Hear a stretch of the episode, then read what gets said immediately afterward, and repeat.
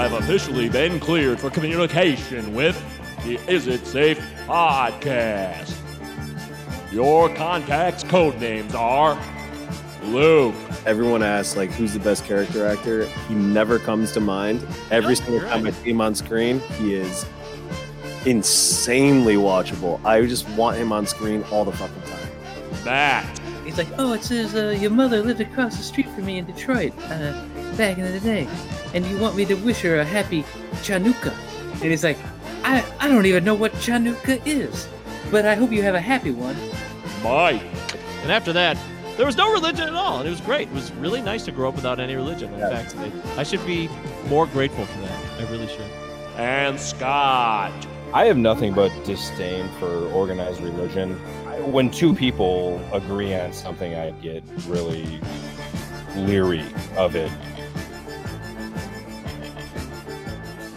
Hey, you're listening to the Is It Safe podcast. Here we are. Is it safe? Who the fuck knows? I don't know. You shouldn't ask me. This is just a show where we talk about stuff politics, sports, film, music, uh, local radio. You never know what we'll get into. What I do know is it's generally the same cast of characters. I'm Michael Govier, and of course, the one and only Matt.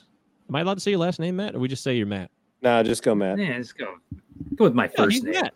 He's Matt. That's who he is. I'm the Matt. only Matt of, of consequence in the world. That's Yeah. right.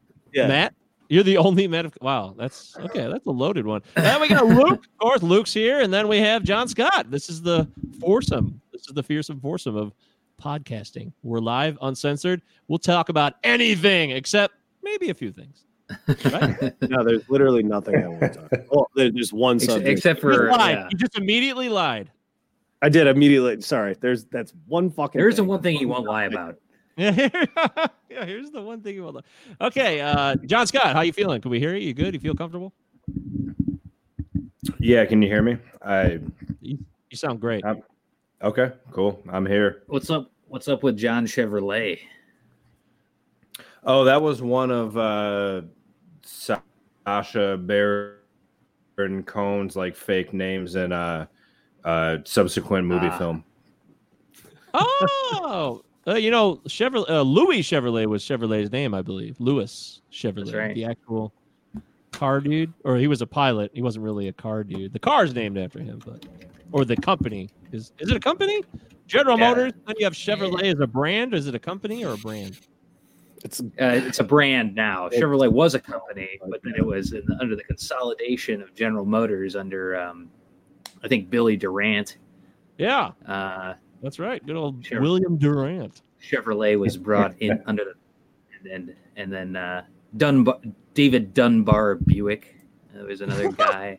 Look at this guy. You sound like you live in Flint, man. The- You know, there's five statues in downtown Flint to all these fucks. They're all white guys.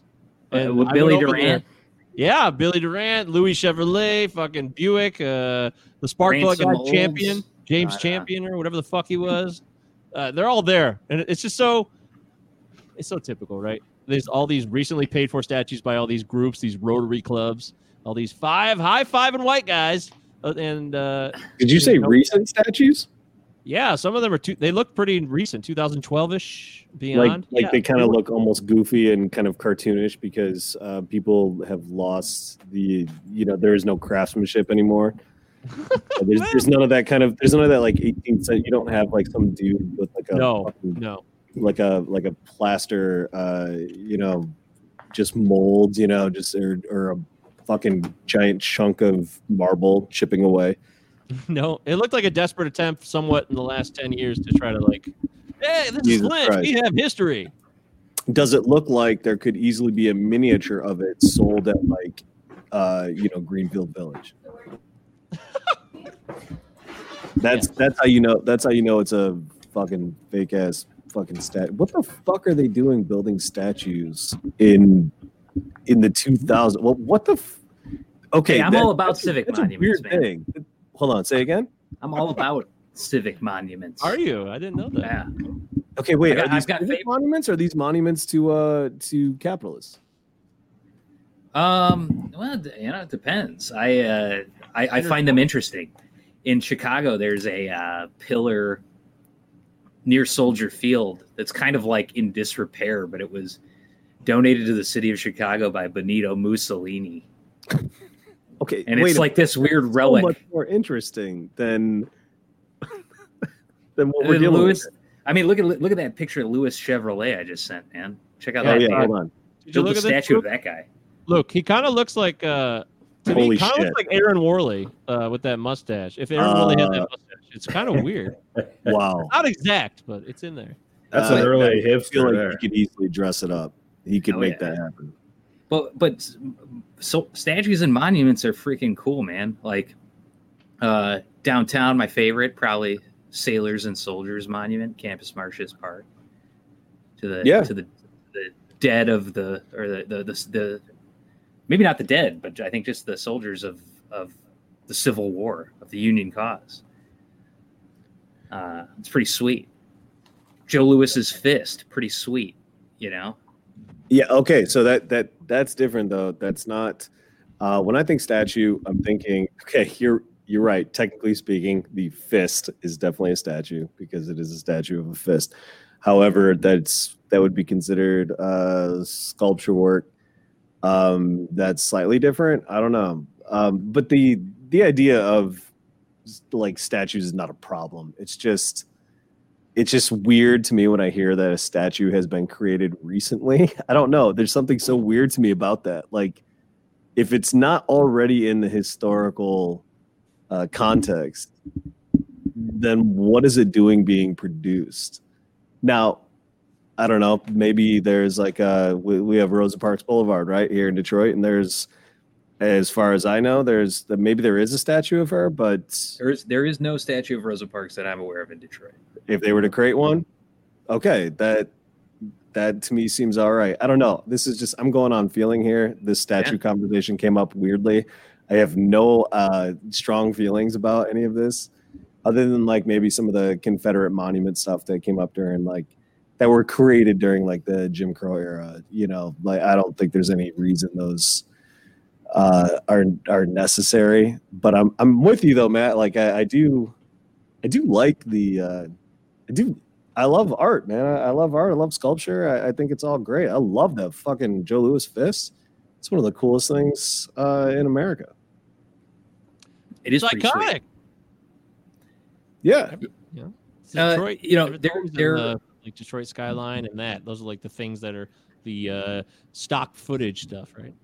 Yeah, I'm kind of. I'm, I think Always. there's some more, um, more contemporary. It's yeah, you're right though. Like uh, contemporary stuff is always difficult. So, you know, who, what are you, what are you commemorating? Uh, and if that person isn't dead, or if they're, you know, very recent history, it's kind of Yeah. kind of strange.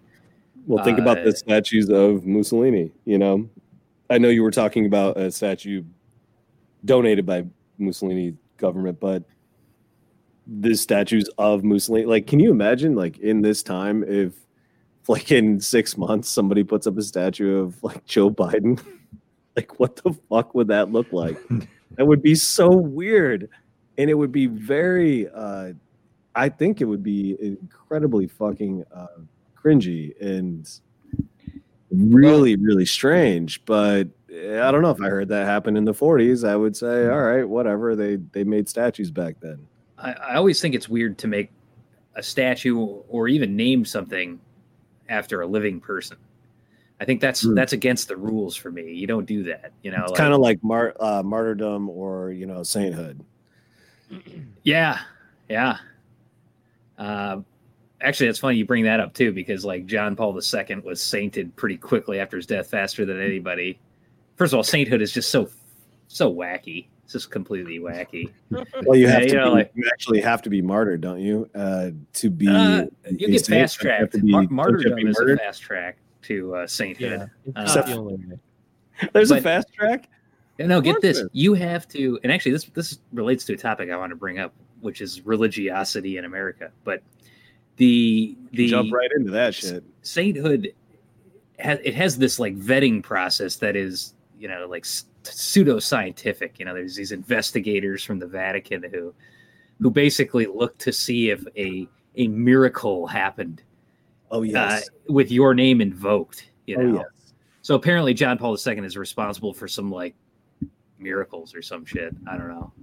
Uh, so finds the Vatican. Yeah, Uh, it's completely there- bonkers. What is the historical record on all these miracles? Uh, and have they studied them through science over the years? Well, of course not. You know, Of course, well, of course not. Yeah, Which which, relates directly to the point that uh, you know, like there can't be any I- modern saints. That's fucked up. There are people that probably should be saints that are great people that actually fucking fought Oh, for and the secular saints are not even sacred anymore. They they want to That's true. cancel Lincoln. You know, and he wasn't perfect, but uh, Mm, Yeah, I'm, I'm, can into, I'm a Lincoln man. Yeah, But but anyway, anyway, I- I- should move past Drew Brees. I know that. Yeah, exactly. See, Drew Brees can't be a themselves saint.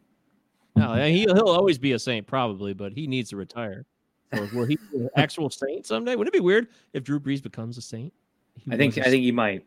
In that if he retires, if he retires, Honestly, honestly, with all this QAnon bullshit, I'm not even sure that we'd be that that this is even a joke. I mean, so, so could- that's exactly my point, man. we could That's be seeing all sorts of fucking effigies uh, erected and for people like Trump or fucking Pence or whatever. It would- wouldn't even be a fucking it wouldn't be a surprise to me.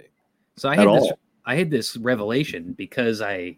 Uh, it's funny you picked John Chevrolet because I fucking bought a Chevrolet vehicle because my lease ran up. Nice. And I You bought have a a Che- lease, huh? I bought a Why did you Chevrolet because the? Luke served me some ads that you know Oh, them right. manipulated my mind, and I went and bought a Chevrolet.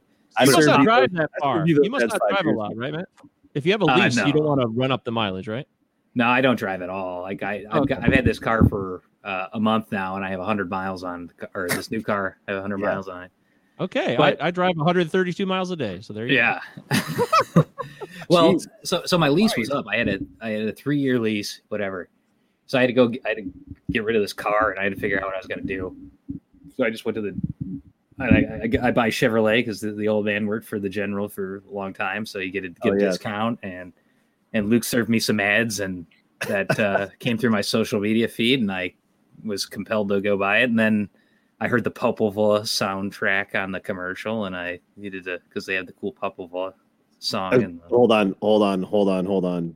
You heard the Popol Vuh on a Chevy commercial? there, there's a Chevrolet commercial with Popol Vuh in it Shut right now.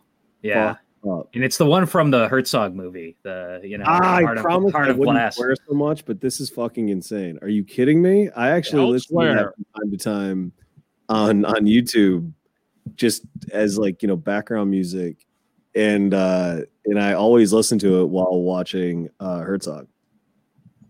So there you That's go. crazy. I can't even believe that is insane to me that somebody even dug that up for a commercial. Uh, So, some guy at McCann or whatever was like, uh, Absolutely I like, right. I like Popol Vuh.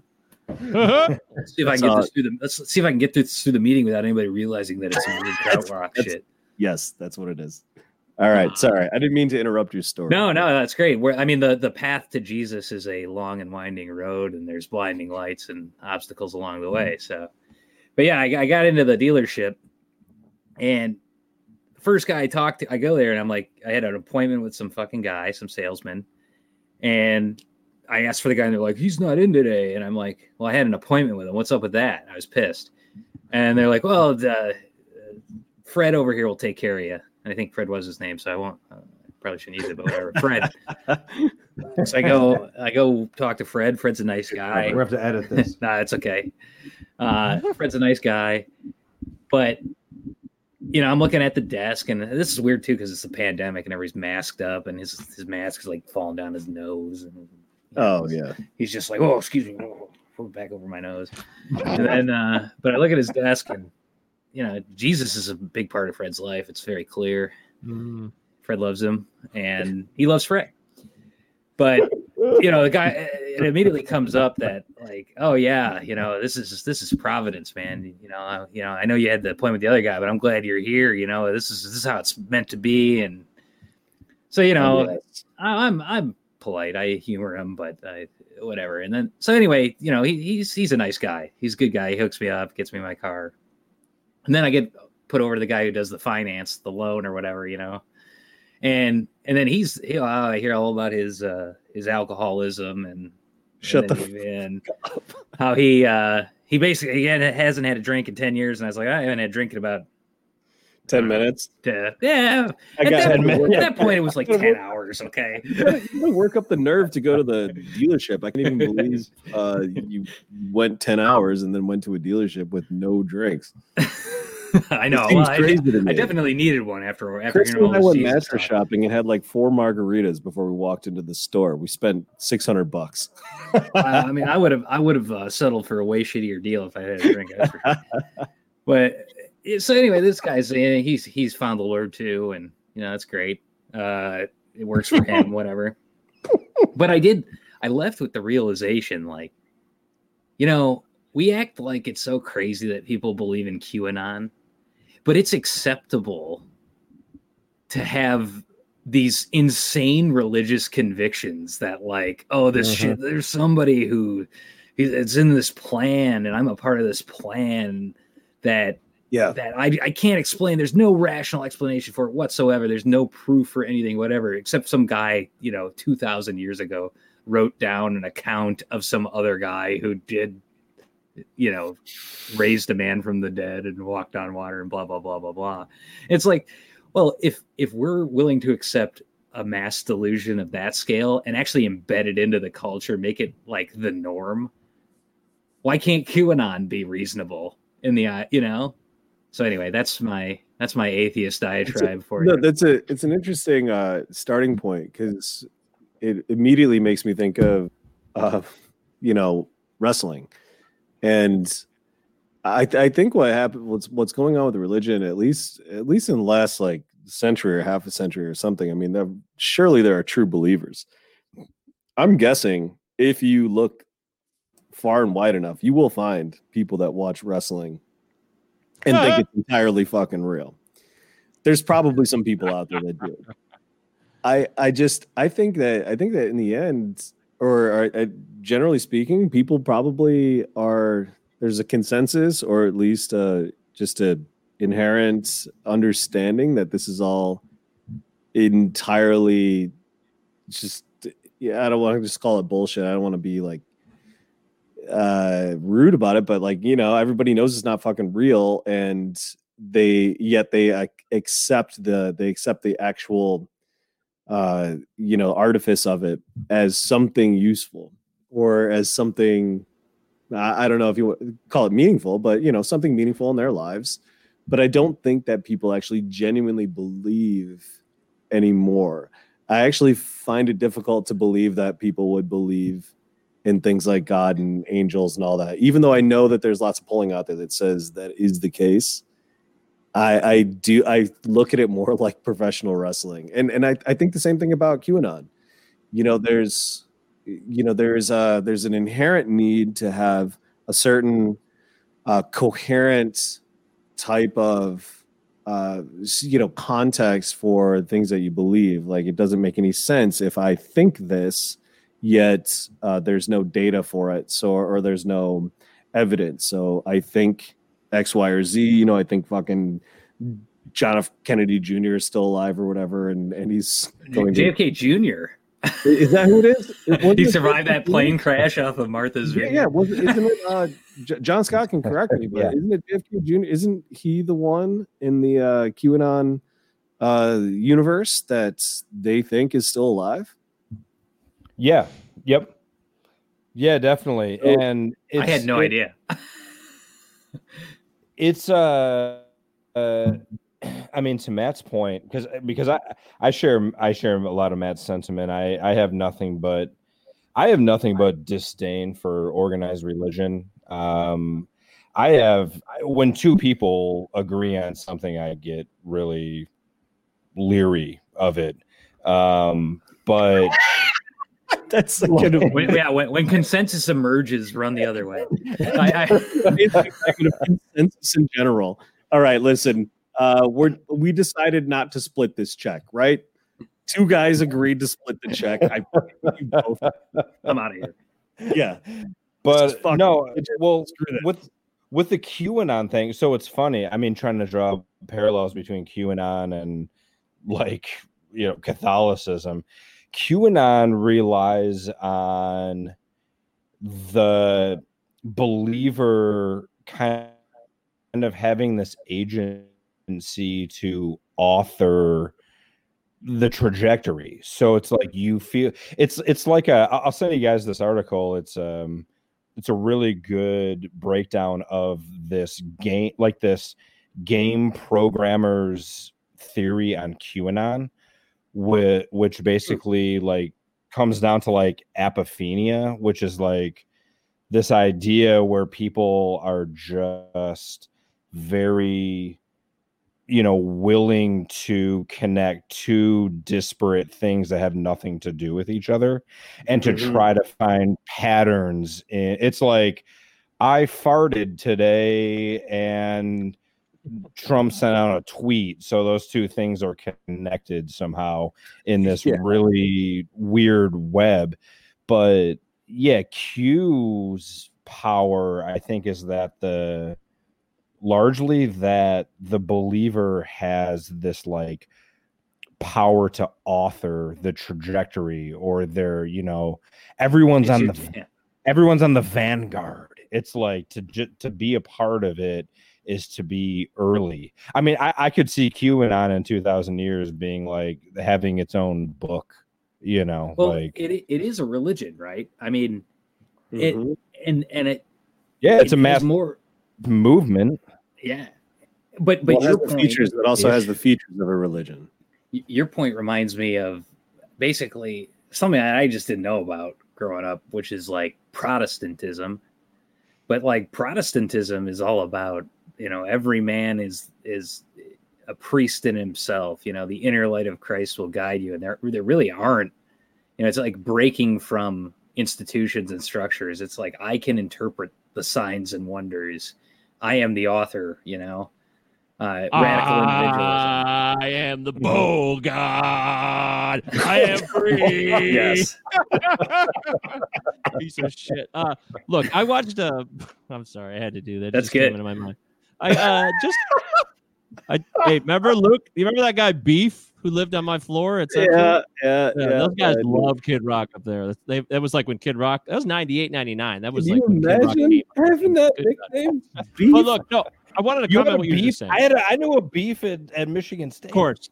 Of course. Yeah, everybody had a beef. It was so Yeah, fucking every, cliche. every, like every group needs a beef. He's everybody's got a beef guy. Of all those frat assholes, he was actually the sweetest. But anyway, he was actually the nicest he one. was. He Beef drove, was he drove all the women home while they he were did. He, he was a nice dude. Uh, Yeah.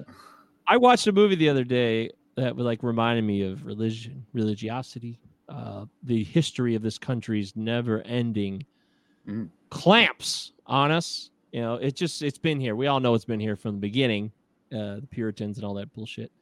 But uh, it's called Kinsey. You know the movie about uh, Al Kinsey, the guy who kind of blew up sexual. Yeah, yeah, yeah. oh, yeah. uh, is that uh, that's what's his didn't name? think that was Uh, going to be the angle on the religiosity conversation that you watched Kinsey, and that's related. Liam, is that is that Liam Neeson?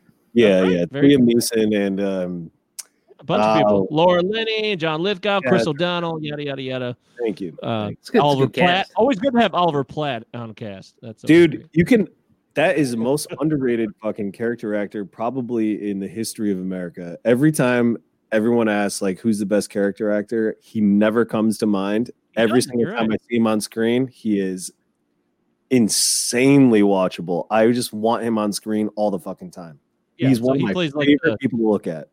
plays the president of the university, which is Indiana University, where all this really took place. So, anyways, Ah. uh, but John Lithgow is also in this movie, and he plays Liam Neeson. He plays Kinsey's father, and Lithgow is born in the 1800s, and he's a preacher. So Kinsey comes from this super late 1800s preacher background, and is turns out his father was a preacher because when he interviews him, spoiler alert, sorry if you've never seen the movie, uh, it's his history. face- Who cares? it's a biopic, so fuck it. Uh, you could read about it. Uh, he interviews his father because this is what he does. His sexual histories became like this thing. He's like, we need to scientific science-ize. we need to science-ize all sex. And uh, so uh, he uh, interviews Lithgow in a moving scene where Lithgow admits that he had a strap put on him at the age of 10 because he jacked off so much in the 1800s, which was done by his psycho religious parents, of course. And uh, then that makes him become this preacher who's super anti-sex, and everybody knows that anybody the loudest voice in the room in religion is always the person who's probably the most perverted or wish that things had gone differently, and they're so bitter and resentful, so they start doing the pulpit at the most Yeah. uh, convenient time for them. So, which it just reminded me of just a timeless story that never Well, fucking ends. that that's a that's a that that type of movie is something that is uh, so that that's a that's a real straw straw man argument which is funny because it's like all right that's the kind of target i guess in a way that that should be addressed but you know given given the waves of kind of really religiosity in general in this country you know it's like uh, every generation or so uh, religiosity goes through these these waves. And in the 80s and 90s you know clearly there was such a such a strong movement towards more like conservative positions on on religion that you know tons of the movies that you know came out in the early 2000s or even the 90s that were anti-religion were seen as very very like uh very like not revolutionary but like seditious Transgressive. Yeah, yeah. transgressive yeah. exactly and they're and they're not they're they're super fucking con- they're not conservative but they're they're mild they're mild uh transgressions against the institution of religion and then i think you know looking back you realize like all right yeah the institution of religion is a massive problem but the, you know none of this addresses the issue really and none of these things are nearly as transgressive as we ever thought they were and the uh, the way you brought that up, Mike, and the way you talked about Kinsey, it it reminded me of White Ribbon. And if anyone hasn't seen White Ribbon, that's Michael Yeah. Haneke movie about Yeah. yeah. Have you Scott? Have you seen it? It- that's the bla- it's a black and white like World Yeah. War One. Haneke, Haneke is one of the yeah, my favorite directors. Yes, yes. Oh, awesome. So, yeah, they, it is the exact same thing. It is a, uh, it's a, you know, indictment of the institutions of religion, but the way it examines those patterns, those dynamics, is so unique because it also ties it to the kind of political uprising in the, you know, before World War One. So it's it's basically dealing with the children that become Nazis later. So it's like, you know, 20 years prior to, you know, the rise of Nazism. So it's it's basically looking at like what were these kids like?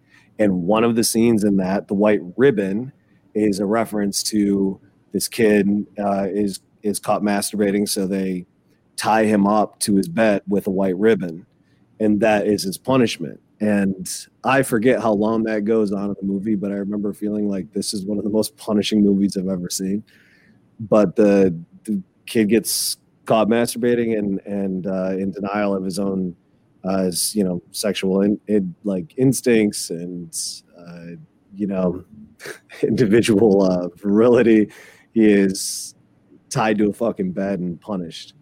And so it's like this super subtle uh, environment of uh, just punitive responses to natural instincts.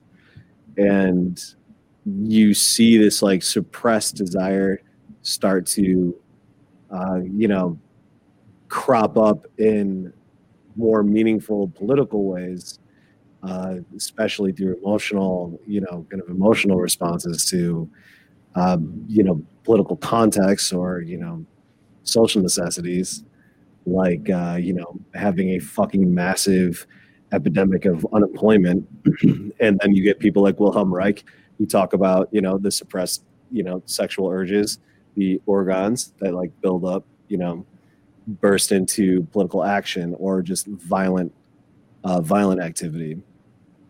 And easy to harness actually if there's a lot of suppressed urges. And that victorian age the, it's the tail end of the victorian age but it has this uh, weird you know this this weird element of uh, you know people that are still clinging to the, just like I guess the religiosity, but you know not not just that, but like the etiquette and the the the manners of the age and all that, and that and they just torture their children with they fucking torture their children with like political correctness manners, um, and basically churn out the entire Nazi, uh, you know, uh, Nazi generation, which is a little fucked up, but how else do you how else do you garner that that level of uh, consensus. You can't do it without uh, damaging and destroying a, an entire generation of children using religion. I mean, religion is the way to do it. Always is.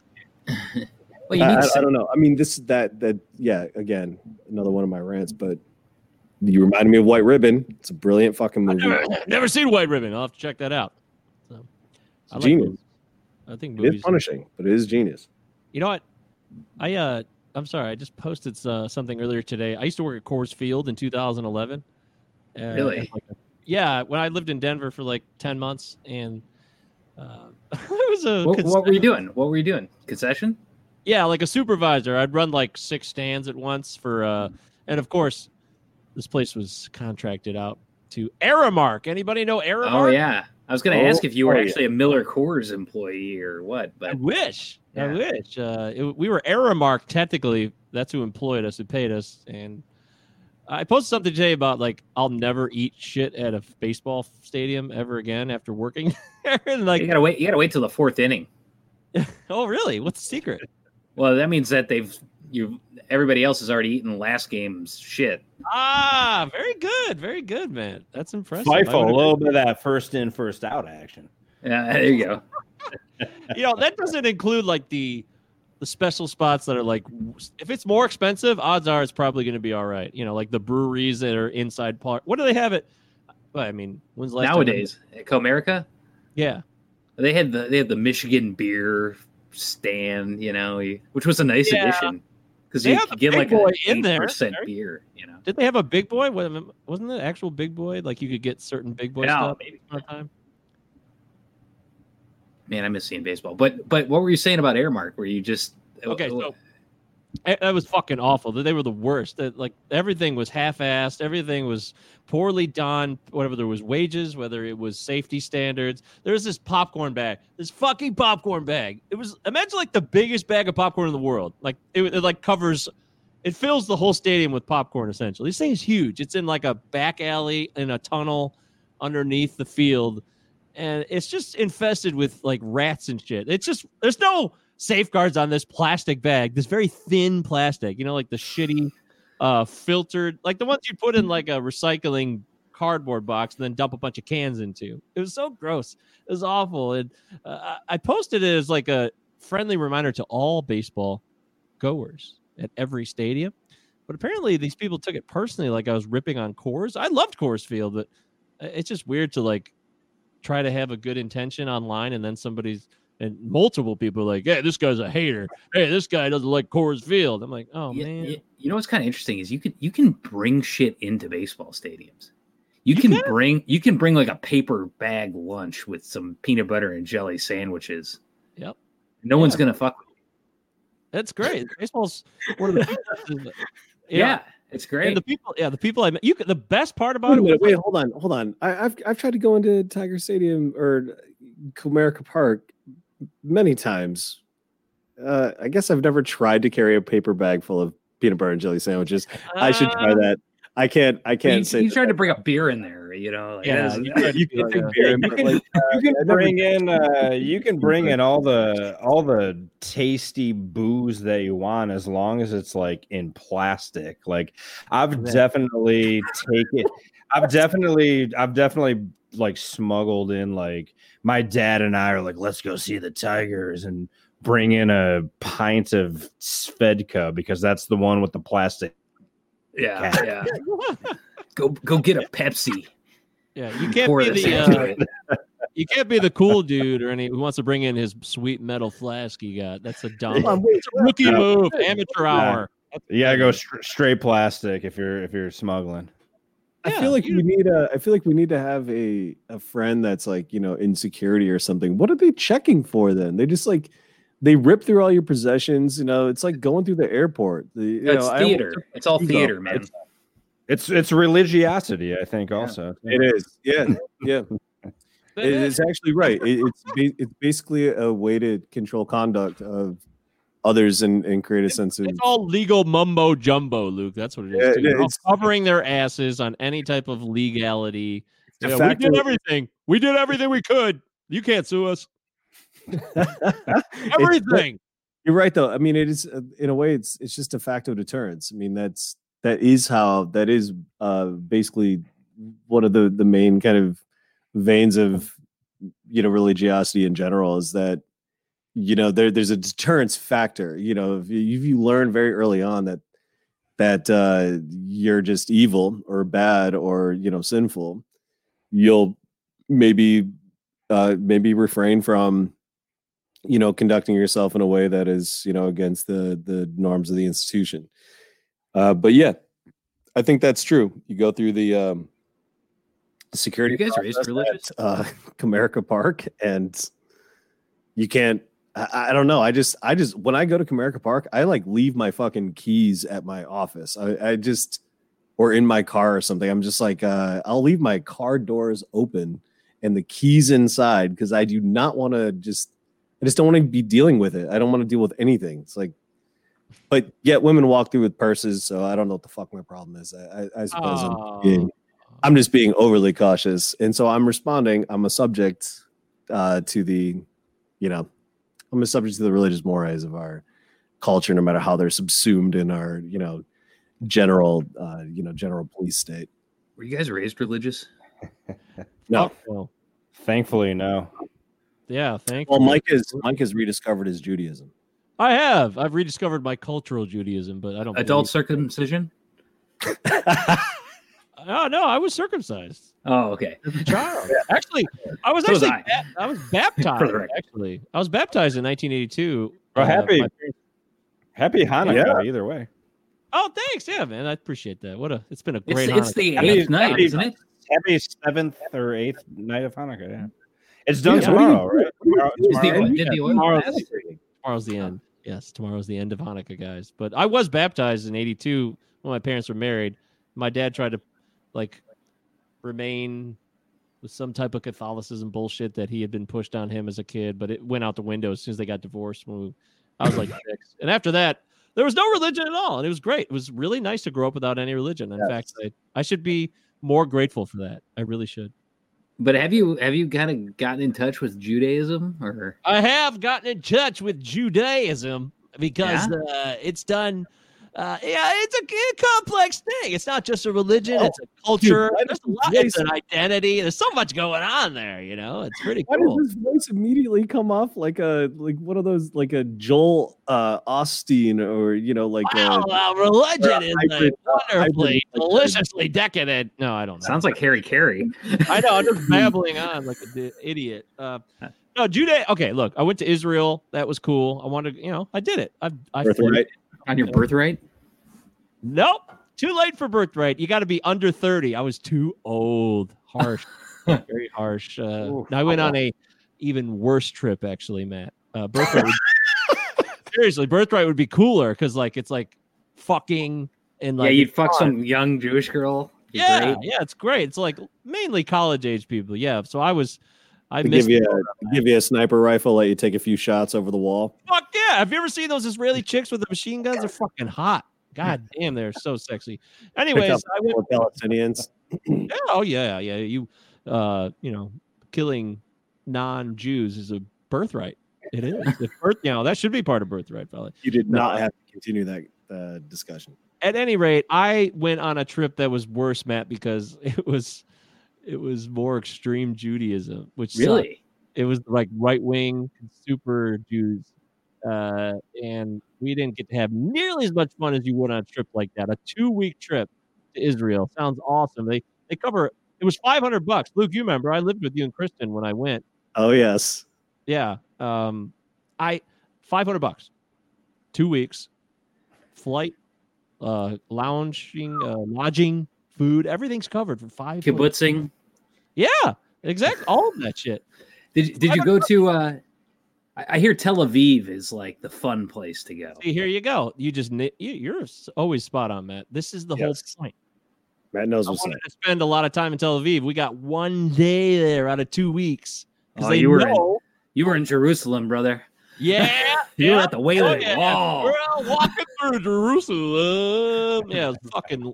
It's an old city, and Bill Davidson is excavating millions and millions of dollars, and the Davidson Foundation is doing some cool shit there actually to keep some of the old city alive. But Yeah, fuck that, man. Tel Aviv is where the it's where the strip clubs were, all that stuff. You know, all the all the delicious. I think, you decadent just, I think you just said it. I think it was a Freudian slip, but you said it just right. He's sitting there excavating millions and millions of dollars.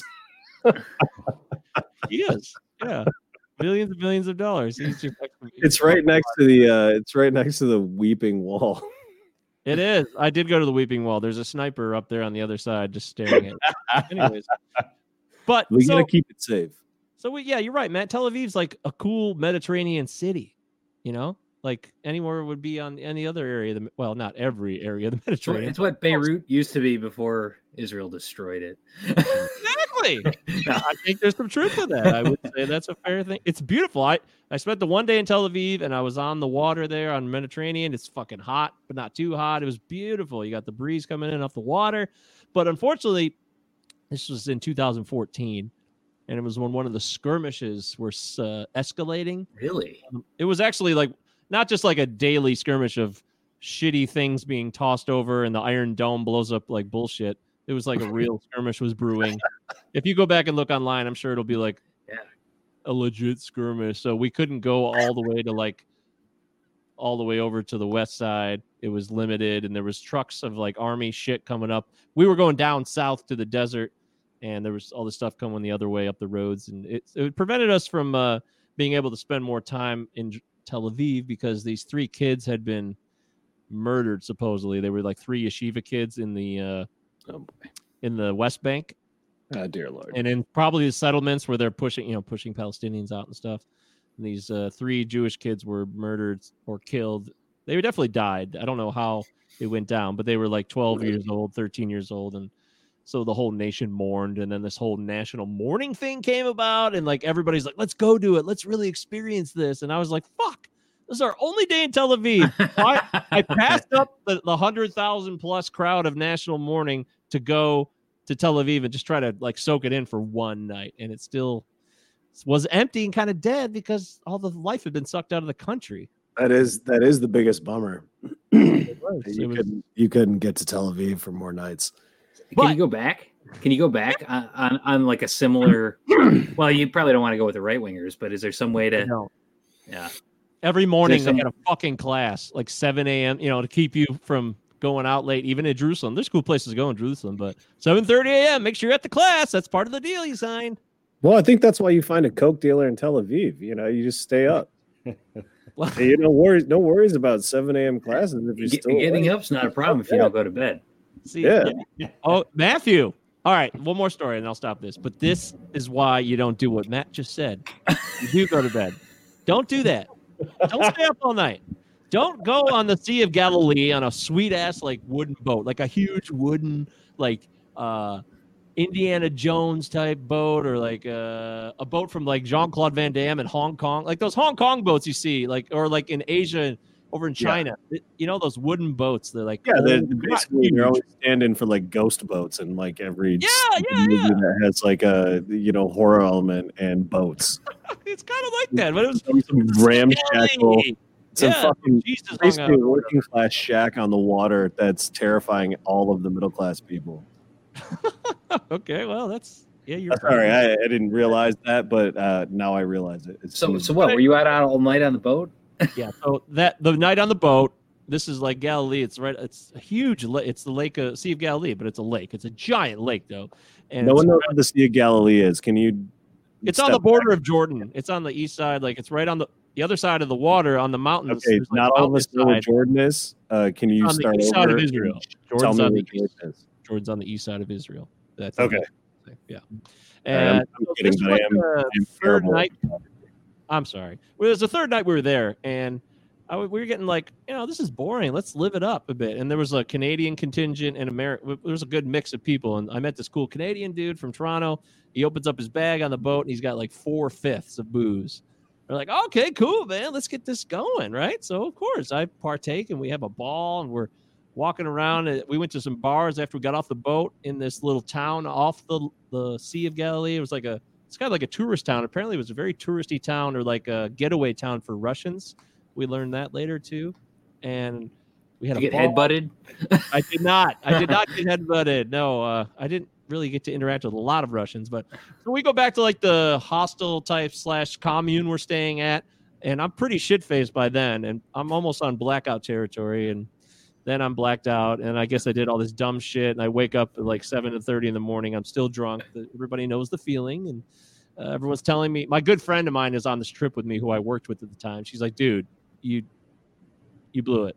You're you're in trouble." And I'm like, Fuck, "What did I do?" And apparently, I was just out of my mind. Like I was laying on the ground while all these people were talking to me, and I just exposed my raw nerves completely. And then it turns out we're going to a city called Svat the next that day. So um, we're- do the class and we head out, and Svat is right at like in the middle upper part of Israel, and it's 105 degrees in Svat this day. 105.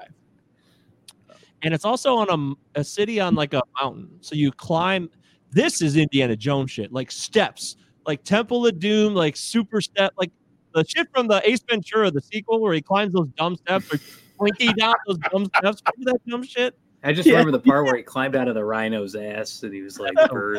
So funny. I think that's funny. I love it. I mean, he goes- up like I- I- four thousand steps. It was insane. This place is so unique. It's like I wish I was sober and healthy because it was such a cool place to be at too. It's it's like an artist commune too, where like they had all these.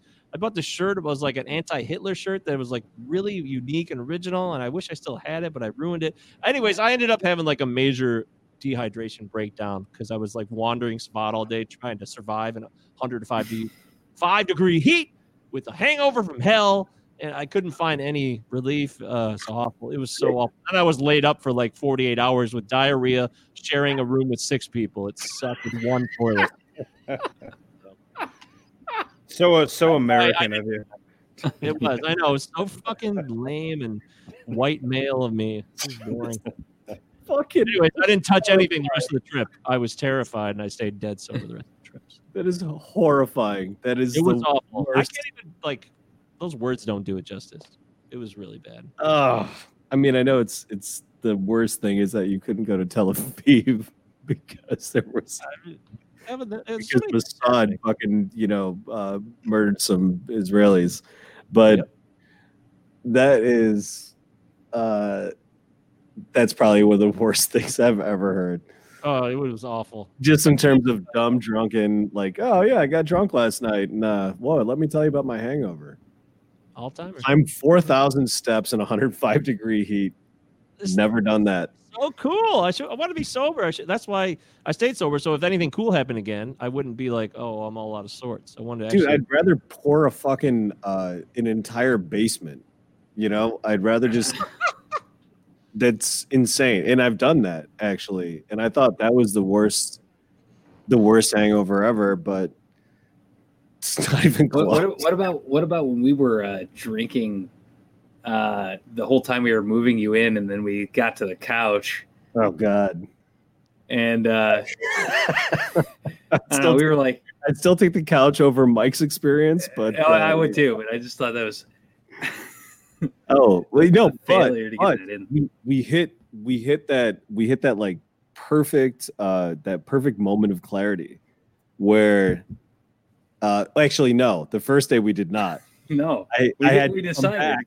i had you come back and then we redid it sober and we were able to manipulate the sofa down the hall instantly, yes instantly. It took after spending like three three hours trying to get it. Yeah, Yeah, four hours to try to figure it out and then we gave up and left the sofa in the back room and then started drinking and eating more pizza. Yeah and then i called you what like two days later and was like uh yeah i i think we can do this. I just don't know how. Uh and then yeah sober brains are are way more productive. I suppose that's the lesson.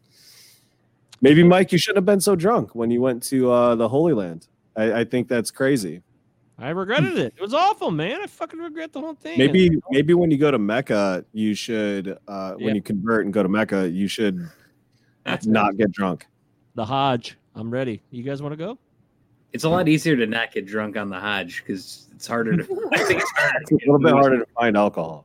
Oh, at least on the surface, it is. You know, Yeah. you just gotta know the right people. You know, the Yeah. underground scene there is just ridiculous. People It's got to just- be. It's got to be. How the fuck do people like, uh, you know, just live in like I, I find it fucking oppressive to live in a fucking a country that has like basically uh, you know everything at my fingertips. Uh, I find it so oppressive. I need to constantly be, you know, finding ways to manipulate my brain. And how on earth can you not just dig up, I don't know, probably the most toxic fucking drugs you can ever find in your life, like on the streets of, uh, you know, shit, like fuck the, the every like everywhere. I, I don't know, fucking. How the fuck do they not have just drugs everywhere that are easy to find? Nobody has any cool drug stories though from that area that I know. Uh, you went out there, you got drunk, and had to walk five thousand steps, and that's murder. I'm thinking But- about it right now.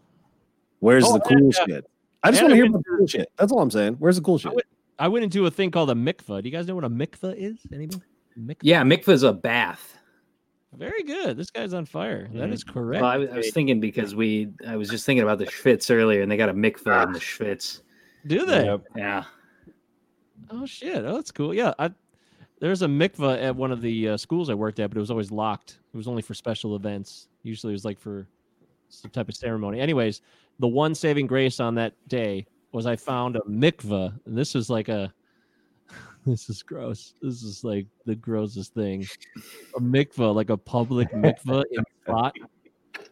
Uh, you ever seen a you know that uh, maybe you guys haven't seen the Avengers movie, like I think Age of Ultron, where like Thor goes into that water to like try to figure out some dream or some shit.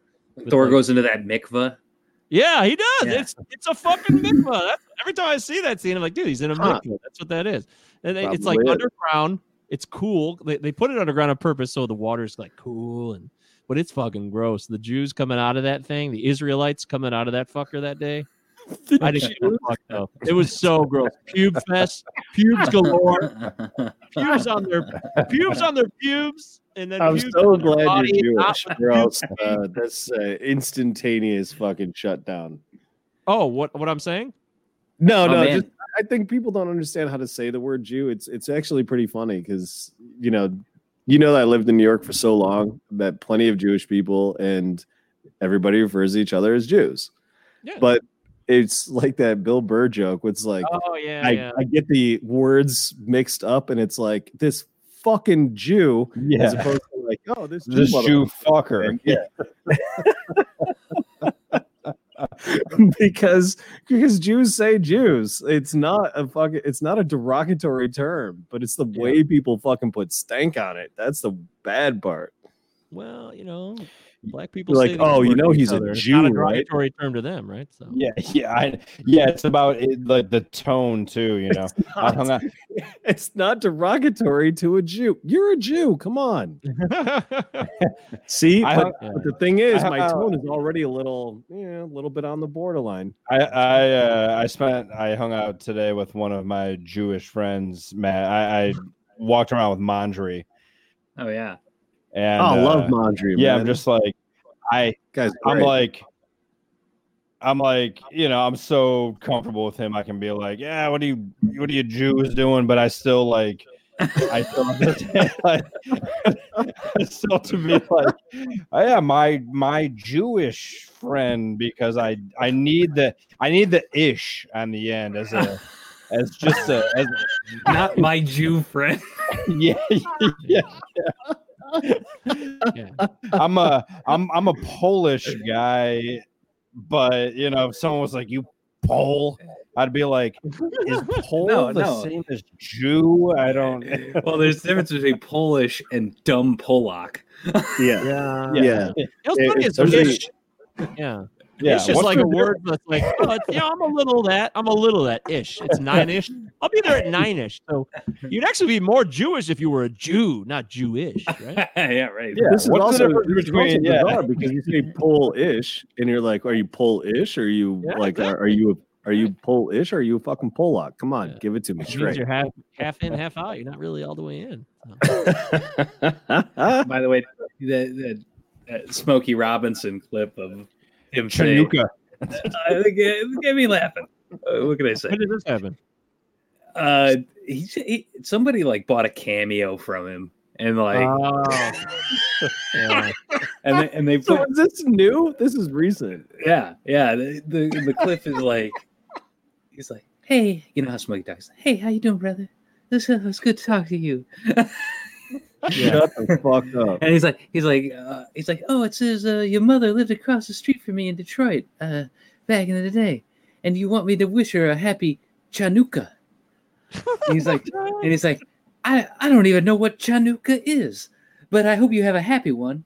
It's an, Somebody- indict- A lot of an Jews indictment of our Motown. public school system immediately. Uh, Yeah. Not his fault. Can you No, guys hear this uh, crazy, uh, you know, No, nobody hears anything. Burbs, Burbs uh, style fucking furnace going on? No, no, No. Perfect. I can't hear you Uh, over my furnace.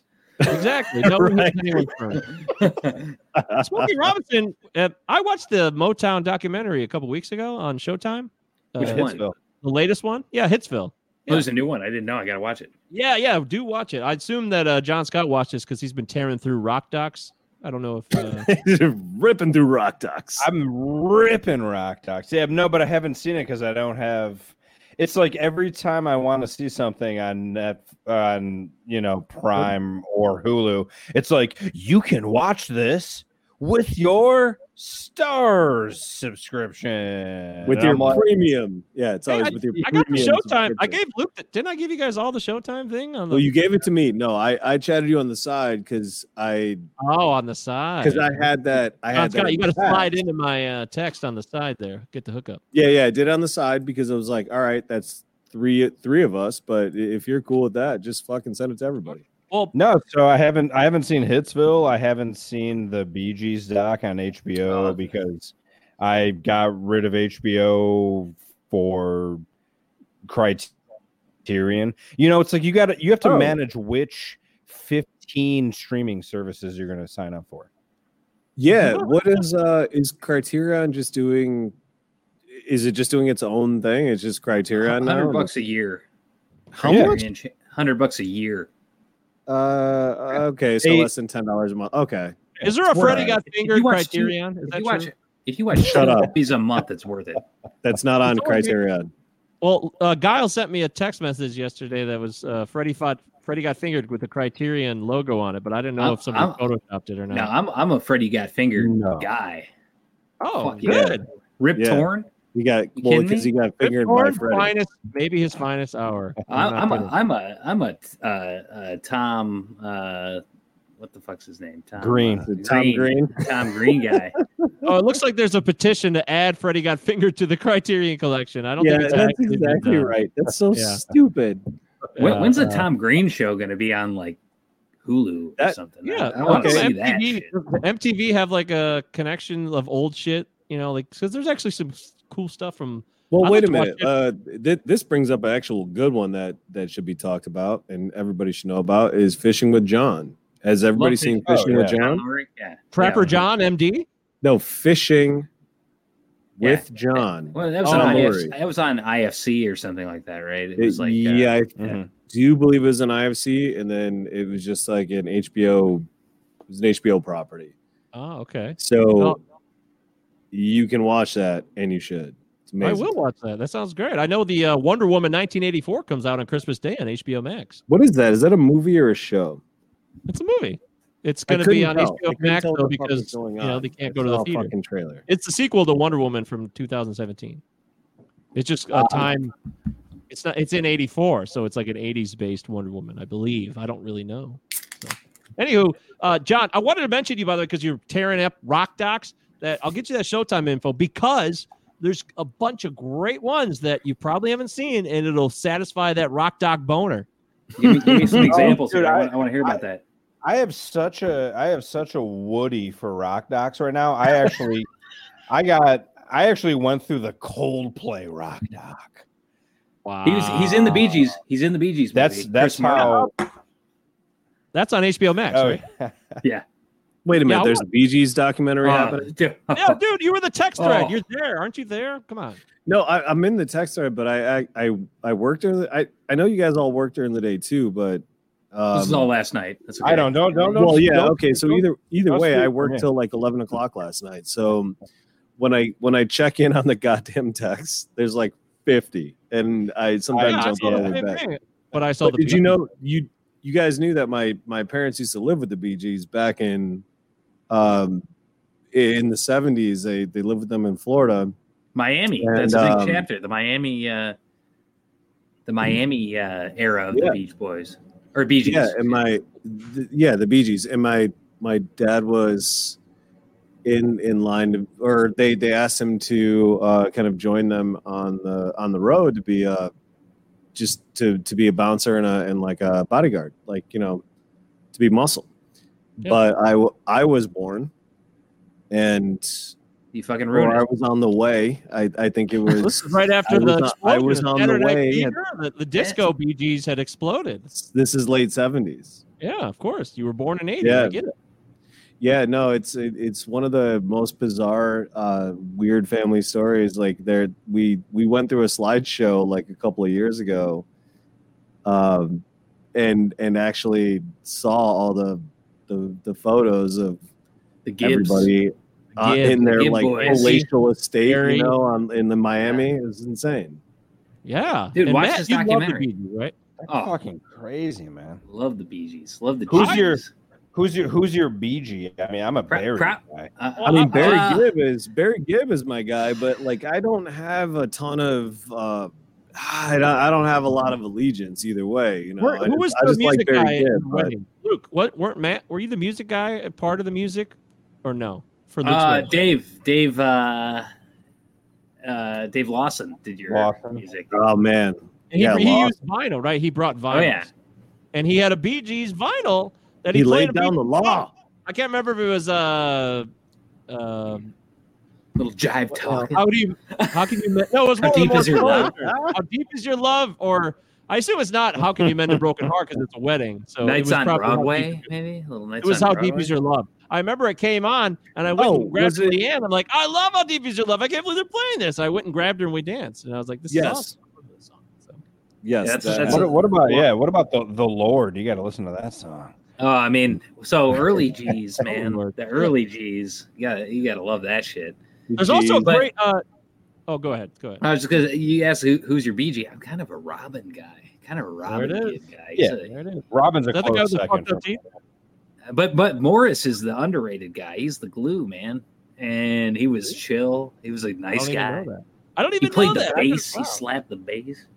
Slap at the bass. Uh, John, by the way, uh, oh fuck, what were you just talking about? The beach. Oh, there's a Gordon Lightfoot documentary if you're interested on Amazon Prime. I like Light, Oh, Lightfoot. man, I Lightfoot. gotta watch that too. I've heard This that just came that- out apparently. and Lightfoot got a he got a lot of ass. Lightfoot. Yeah. He was he's What? he was uh, oh yeah. Big time. Lightfoot was Right. tearing He's a it up. He's a romantic poet, man. He's a folk Lightfoot. singer. They love that shit. Sundown. Canadian man. coolness. All right. Sundown is That's a the real jam. wreck of the Edmund Fitzgerald. Well, I love the Edmund Fitzgerald, but Sundown is a jam. Sundown, of course, is a jam. There's no doubt about it. But the tenderness. There's a great song by Gordon Lightfoot called "Black Day in July" about the Detroit riots. Oh It's yeah. fucking great. It's an upbeat kind of like Black Day in July. I was gonna say Day every July. if, It's upbeat. if he It's like, if he really uh if he really tore it up, it, it doesn't sound like all of his song titles are just No, no, no, basically va- just very thinly veiled uh comments on his sex life. no, it's actually like really honest commentary. What was the Detroit 70s. song name? Black Day in July. Yeah, Black Day in July. Yeah, he fucking yeah, he tore it up. He was tearing it up, man. Yeah, it's a great yeah, song. the record of Edmund Fitzgerald. But Nothing, Day in does, July. nothing gets me more than uh, if you could read my mind. That's a really good, like tender Gordon Lightfoot. That's it. That's it for me. Lightfoot's the man. You, you catch him on AM 580 all the time, you know, because they got Yeah, of course you do. In fact, I heard uh, the wreck of the Ed Joe for the first time in my life in like 1988 on the radio. We were going down to SeaWorld when it was still a thing in Ohio. Oh yeah, I went there as a kid. Yeah, Did you? Sure. Yeah, it's awful. We know Oh, yeah. now, but yeah, you know, it was the 80s. What can I say? It was And I remember Free Willy. Yeah, Free. Yep. Really? It was Shamu. Shamu was the guy back then. yeah. And that song came Free- on the radio. I was like, what is this? What is this song? I remember. it. Free I couldn't get it out of my head ever. The two words "Free Willy" just make me make me laugh. I just that, that picture of Michael Jackson on the breaker with the whale jumping over him. You know, It's right. too weird. It's too Yeah, the fucking little- weird. kid- yeah, didn't, a kid's career didn't work out, but uh, like you the asked river earlier, Jordan. You can understand me, you my friend. I'll ha- I'll have you say in in uh, in in disturbing breaking news. I uh, Mike, you brought up uh, if you could read my mind.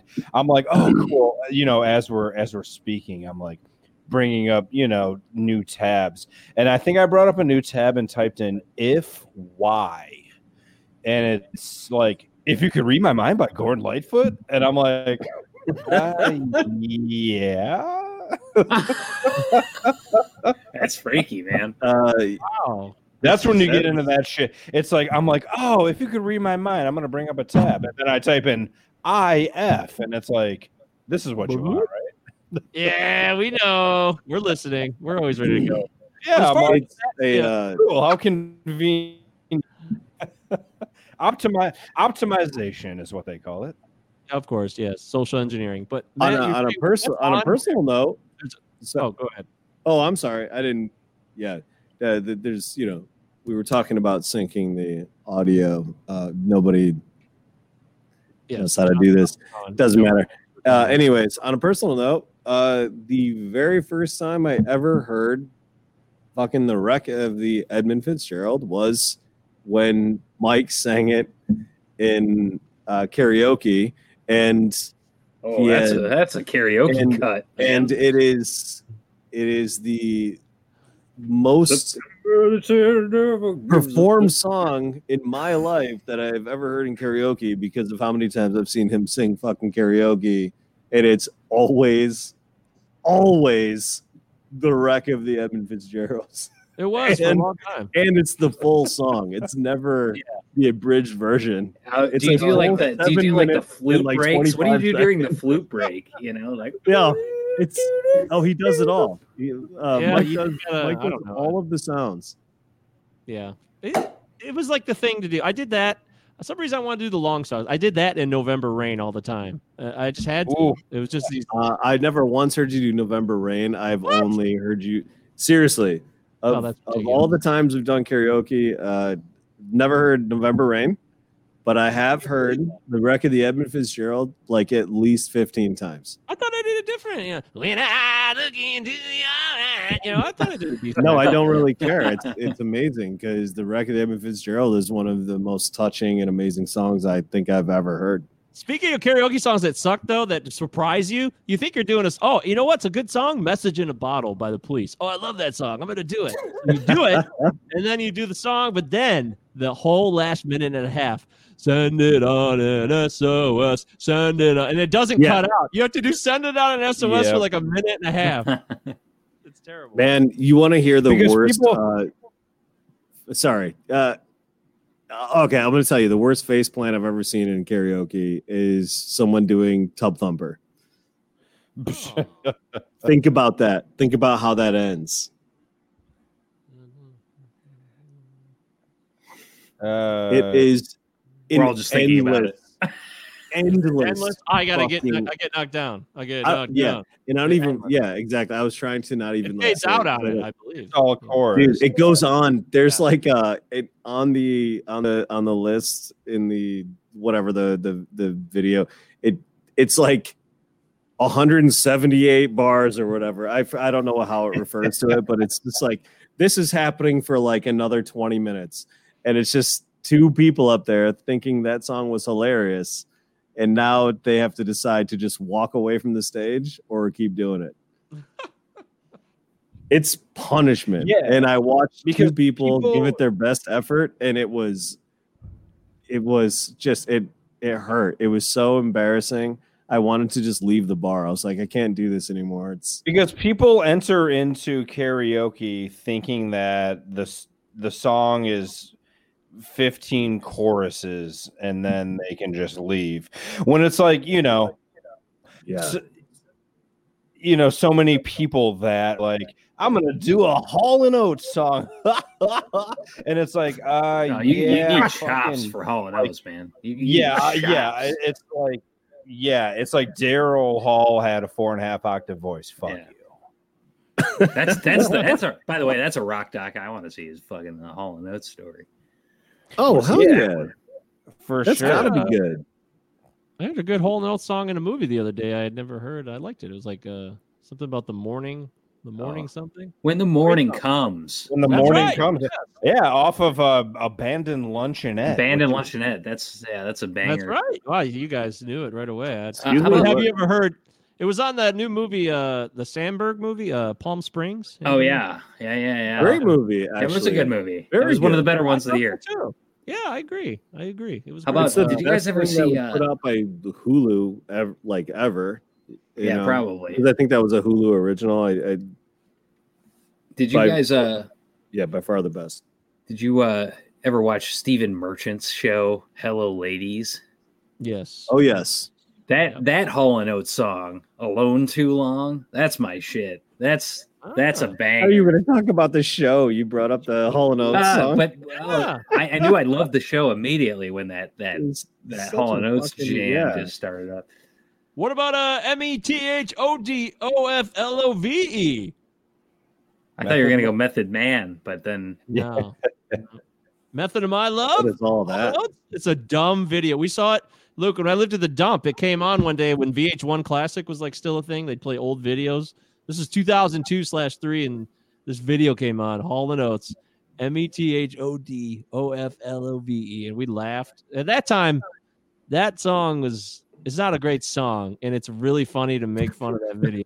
Had many laughs about that, but uh, it still resonates to this day. I It- gotta get it now. So Yeah, You know there, what's- there is when you talk about re, like uh, resonance, there there is a there's a memory for me there, but that was actually actually a time when I was spending most of my hours at the library. So maybe, maybe I missed some of the uh, more psychotic uh, fringe fringe uh, indulgences, such as uh, new Hall and Oates songs. so are, are are we gonna are we gonna do any uh any politics here? Do we have it? Do we have No, any not- I don't. I don't think tonight. However, I do want to bring up this. Fuck. I didn't.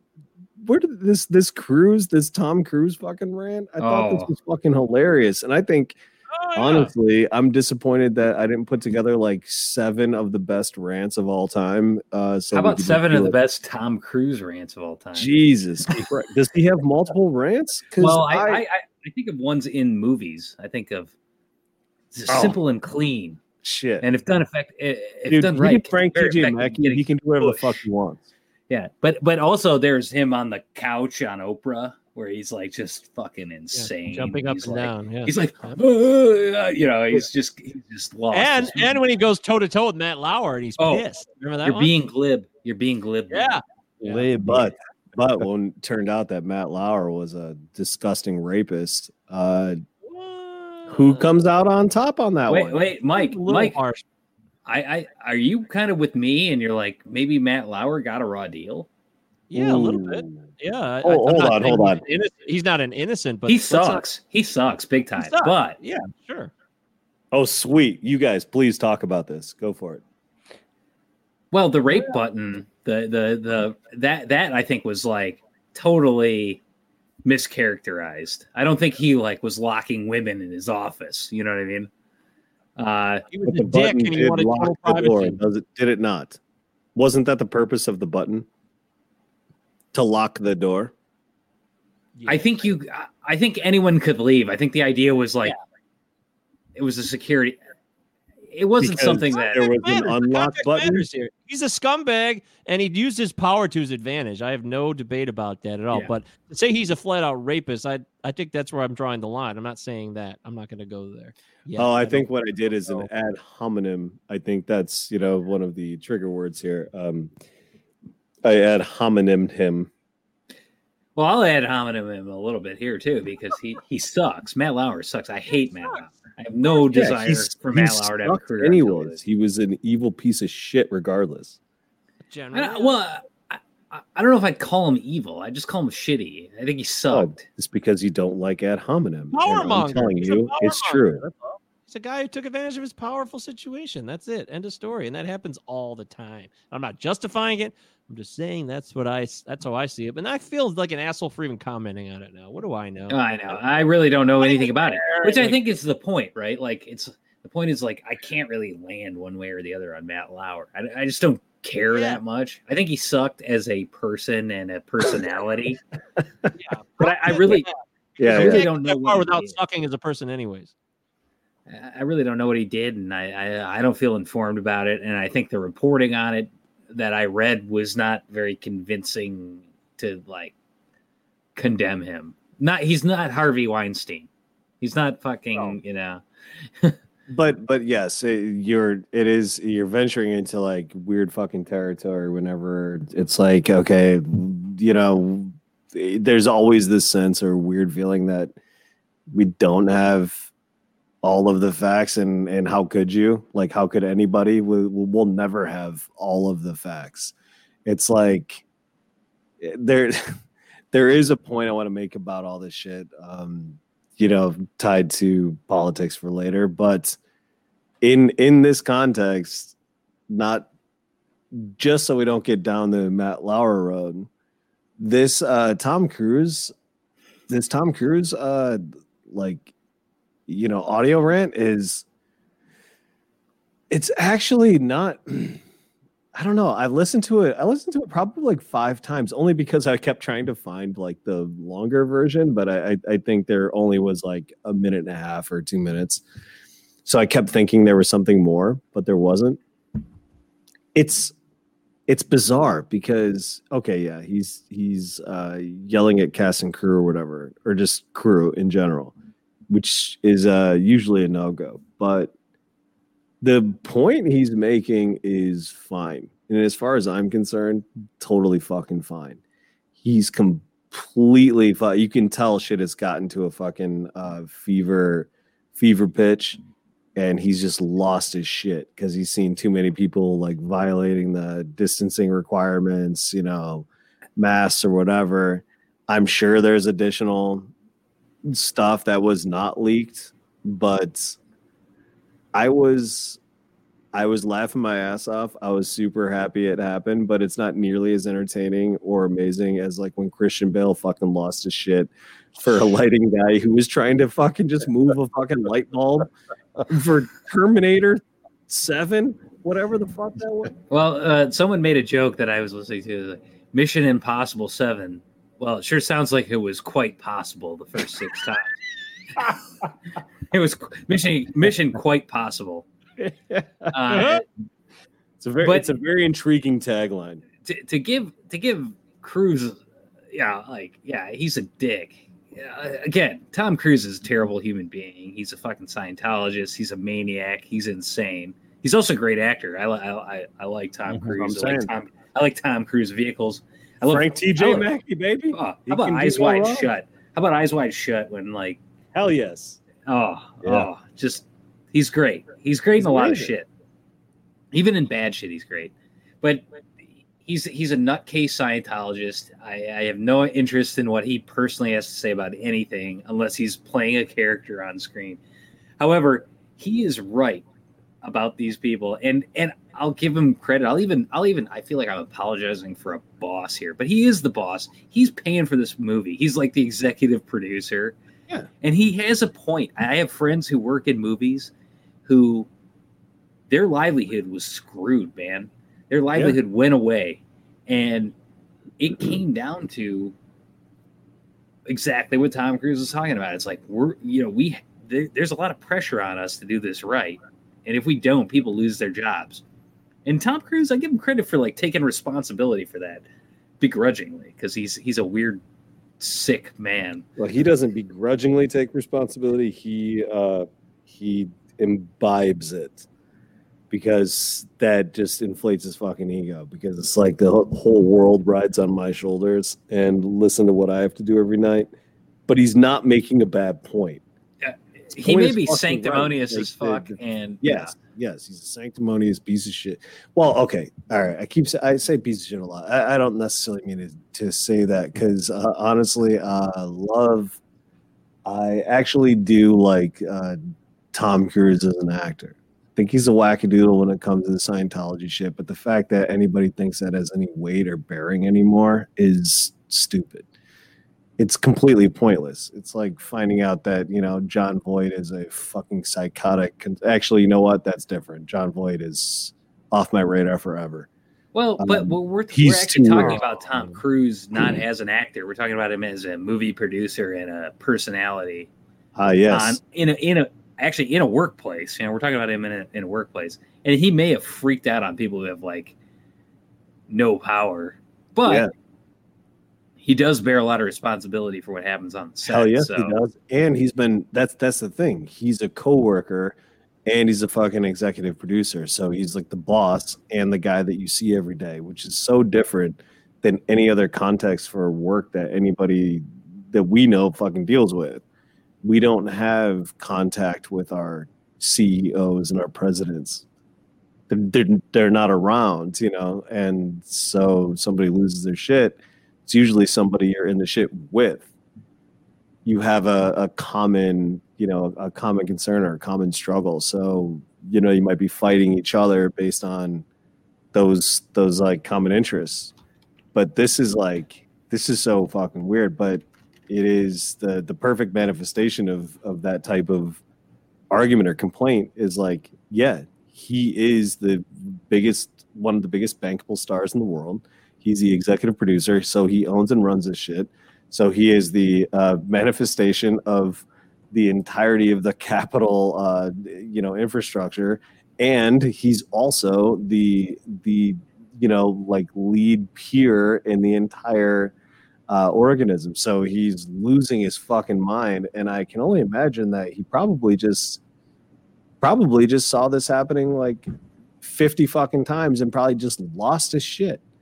And, and like you know what? I go to home depot and, and someone's breathing on my fucking neck. It does happen and i get i get really fucking irritated. Somebody doesn't have their uh you know mask over their nose and it's like okay these are the basics. Just put your fucking mask over your nose. Just be like six feet away. Like it's not that big a fucking deal. And people just flout this shit. And, and so they're putting they're pumping like what hundreds of millions of dollars into this shit? And he's right if the goddamn thing shuts down because there's a COVID outbreak, that that does mean people's jobs. That does mean people can't Yeah. pay rent. That does mean people can't pay their fucking tuition. Every other thing that he said is correct. it's not just Tom I don't care if he's a job. fucking egomaniac. The only people in those positions are fucking egomaniacs. I can't imagine someone like Michael Bay taking the same approach and making the same argument. Like if Michael Bay was in that position, what would his what would his rant actually be about? You know what I mean? It's just uh, maybe Tom Tom Cruise has a he has a what do you call it, like a savior complex or something. He has an a So Napoleon in the end, he actually does. seem Holy care shit. people. Benny Napoleon died of COVID nineteen. Shit, who the hell is that? Wayne Benny County Sheriff. Napoleon? Come on. I just said Napoleon Benny complex, and then I and then I saw Benny Napoleon. Are you serious? COVID-19, Yeah, That's how it goes. that's crazy. You're not more concerned about how the news is tracking everything that you say. Jesus Christ. I mean, Man, yeah, that's, that's he fucked died. up. Benny Napoleon died of wreck of Edmund Fitzgerald exposure. I know. I did. really I did want to say to circle to circle back that the the Edmund the Edmund Fitzgerald was on its way to Z- Zug Island. That's right. Well, you know, the bell of the Edmund Fitzgerald was recovered, and and is and it sits in it's in the Mariners Church at Jefferson and Yeah, Oh, yeah. Churchill rang 29 times. Read me on, yeah, Fitzgerald. Shut up! Stop it! You, you of all you of all people respect that song. You of all people respect that song more than anybody I've ever known, and you have sung it faithfully for years. You're right. I'm sorry. I apologize. That was just an important thing, man. I mean, you know, that it's a very, it's a very disturbing, uh, you know, event in the, uh, the history of our Great Lakes. Yeah, you know the family wants everything down there to stay down there. They don't ever want it. It's forever. They brought up the uh, Bell in '95, I believe, and that was it. And they said that's it. forever into I like more digging. You know what's funny is like the the family has any goddamn fucking say in this. Who gives a shit? It's not Dude, their yeah. goddamn boat. because It's not their boat. yeah, but it's their family. Yeah, but that this this is a fucking. Oh man, the wives, the sons, and the daughters. Sorry, this is a mix-up of wives and the sons this is a and the daughters. religiosity. Yeah, exactly. Sorry, but this is a mix-up of religiosity. It doesn't make any fucking sense that you would give a shit about. Uh, you are dude, you are leaning out into some No, waters. that no, no. you're just gonna. I'm gonna throw it right back in your You're- face. you're leaning out into a- in a tight in in some dangerous waters off of Whitefish Point on Yeah, searches all say that lack- they for lack of, like, a better five miles behind her. So. 15 more miles No. I, I think it's in. I think it's insane that there would be uh maybe there's like a historical fucking relevance to uh bringing that up. Now, if if we just treat a, a downed boat like a graveyard, I guess you know that's a culturation I don't have. I suppose I need to understand better the uh, Pricey. It's the ways of the sea, and I ways of the just sea. It do is. not under- I don't. I I, just don't appreciate it. You know, because I've never been. I'll tell you what. That's honest that you don't appreciate it. It's about time we're honest about the cultures we don't appreciate. I think. Well, I just haven't been. I haven't been raised on that idea, so I suppose I could be easily like swayed if somebody can Ah, tell me why why like the family of like I don't know what is it like uh there's like so there's like 30 people in the world that say you can't resurrect the entire Edmund Fitzgerald because of the sailors that died and I get it the um the fucking story is fucking tragic I totally understand it I Mhm. suppose it is the same as uh Luke, Superior, um, they said, pulling- never gives up pulling uh, pulling Okay. caskets out of the ground. I suppose that would be the same thing. So The cook right. said, "You know, hey, fellas, it's too rough to I told you." you I can be convinced of the opposite opinion, and now I'm starting to think, yeah, okay, I guess it's the same thing as like pulling fucking caskets out of a graveyard. That's fucked up. There you go. Well done, Luke. You're always open minded, and that's why we love you on this show. Uh, it's almost eleven o'clock. Can we end the Yeah. show or uh, Yeah. Yeah, yeah, it's over. it's over? Okay, it's over. I think so. I don't have nothing to say. Is it way, over? That's the new name of the podcast. Is it over? Hey, by the way, does anyone remember this growing up? Uh, remember the Sunday Sports Albom? Does anyone remember that? Not the album now, but way back in the day, there was the Sunday Sports Albom every Sunday night that Mitch Albom would do with Mike Stone before Mike Mitch, Stone yeah. ever became Mike Stone with Stony and Wojo and all that shit that he is now. Does anybody remember that? What was this on WJR radio or something? No, this is on an FM station like WCSX. I'm not even fucking kidding. Like it was right before. This was before sports radio, before WDFN debuted. This was like 92, 93. That's before. That's a little bit before my media consciousness. okay. All right. I remember I had a concussion in 92. I think I told that story on the, the remember the hand that rocks the cradle night and the pizza and the chicken wings and all that No. shit. Uh, I, I would, Cradle night. yeah, you know, the pizza. I, uh, this is like when myself. Keith Primeau was on the Red Wings, right? Like Yeah, that's yeah. You know, you're getting there. This is actually a little. That was early. Lidstrom was a rookie in '90. Yeah, boy. Let's talk about the Red Wings. Achy Anyways, Breaky Heart was number one, and yeah. There you go. Now you're getting. Now you're getting in Uh, there. There's And no reason I Sneakers- would ever. Sneakers is one of the number one movies in the country. Holy shit. So no reason played I would ever ba- I played some song, but I Battle wasn't Toads on. Nintendo at this time. I think Oh, album Battletoads, album hard was on the radio. game. Battletoads, Yeah. such a hard game. Uh, it was only Sunday nights. It was a Sunday night sports album. It was weird. It was like there was no sports radio back then. It was interesting. Anyways, they used to always end the show with the fucking Animal House. Uh, it ain't over till it's over thing, and I never knew what it was at the time because I hadn't seen it. Right. He always ended the show like that, and then when I finally saw the movie, I was like, "Oh, I know this," you know. So Fantastic movie. somebody just said like it's. uh, We were saying the show's over, and it kind of rang. That's what rang in my head. So. Yeah. Anyways, there we go. So It's thanks. over. Uh, we'll put the Tom Cruise rant on this show. I'll make sure I add it to the uh, show so people can listen to it because it's worth the two minutes. Right? Yeah, I think so. Yeah, it's only like a minute forty-five or something. It's it's uh it's solid. So, so it's a very do some. articulate. It's an articulate rant too. He's not just like losing his shit. Oh, very concise. So are we, are we gonna do some politics next time? Uh, sorry. yeah. I thought we did politics in the first part with like the QAnon, but maybe Yeah, that was- that's religion. That's, That's not uh, politics. that's not politics. Yeah. well, Good question. Is it? Yeah. Uh, Okay. Yeah. More politics next week on the Is It Safe podcast. This is episode six. We're in the books. Don't forget, we do have an email. I don't know. I haven't checked the email in a while. Uh, is it safe pod at protonmail.com? Check Well, that I've never out. checked it because who the fuck checks Proton Mail? I mean, basically, you just uh, you know, you got Outlook, you got your Gmail, you know. What? You It's log not into it like something you do. else. It's easy. is is it safe at AOL.com?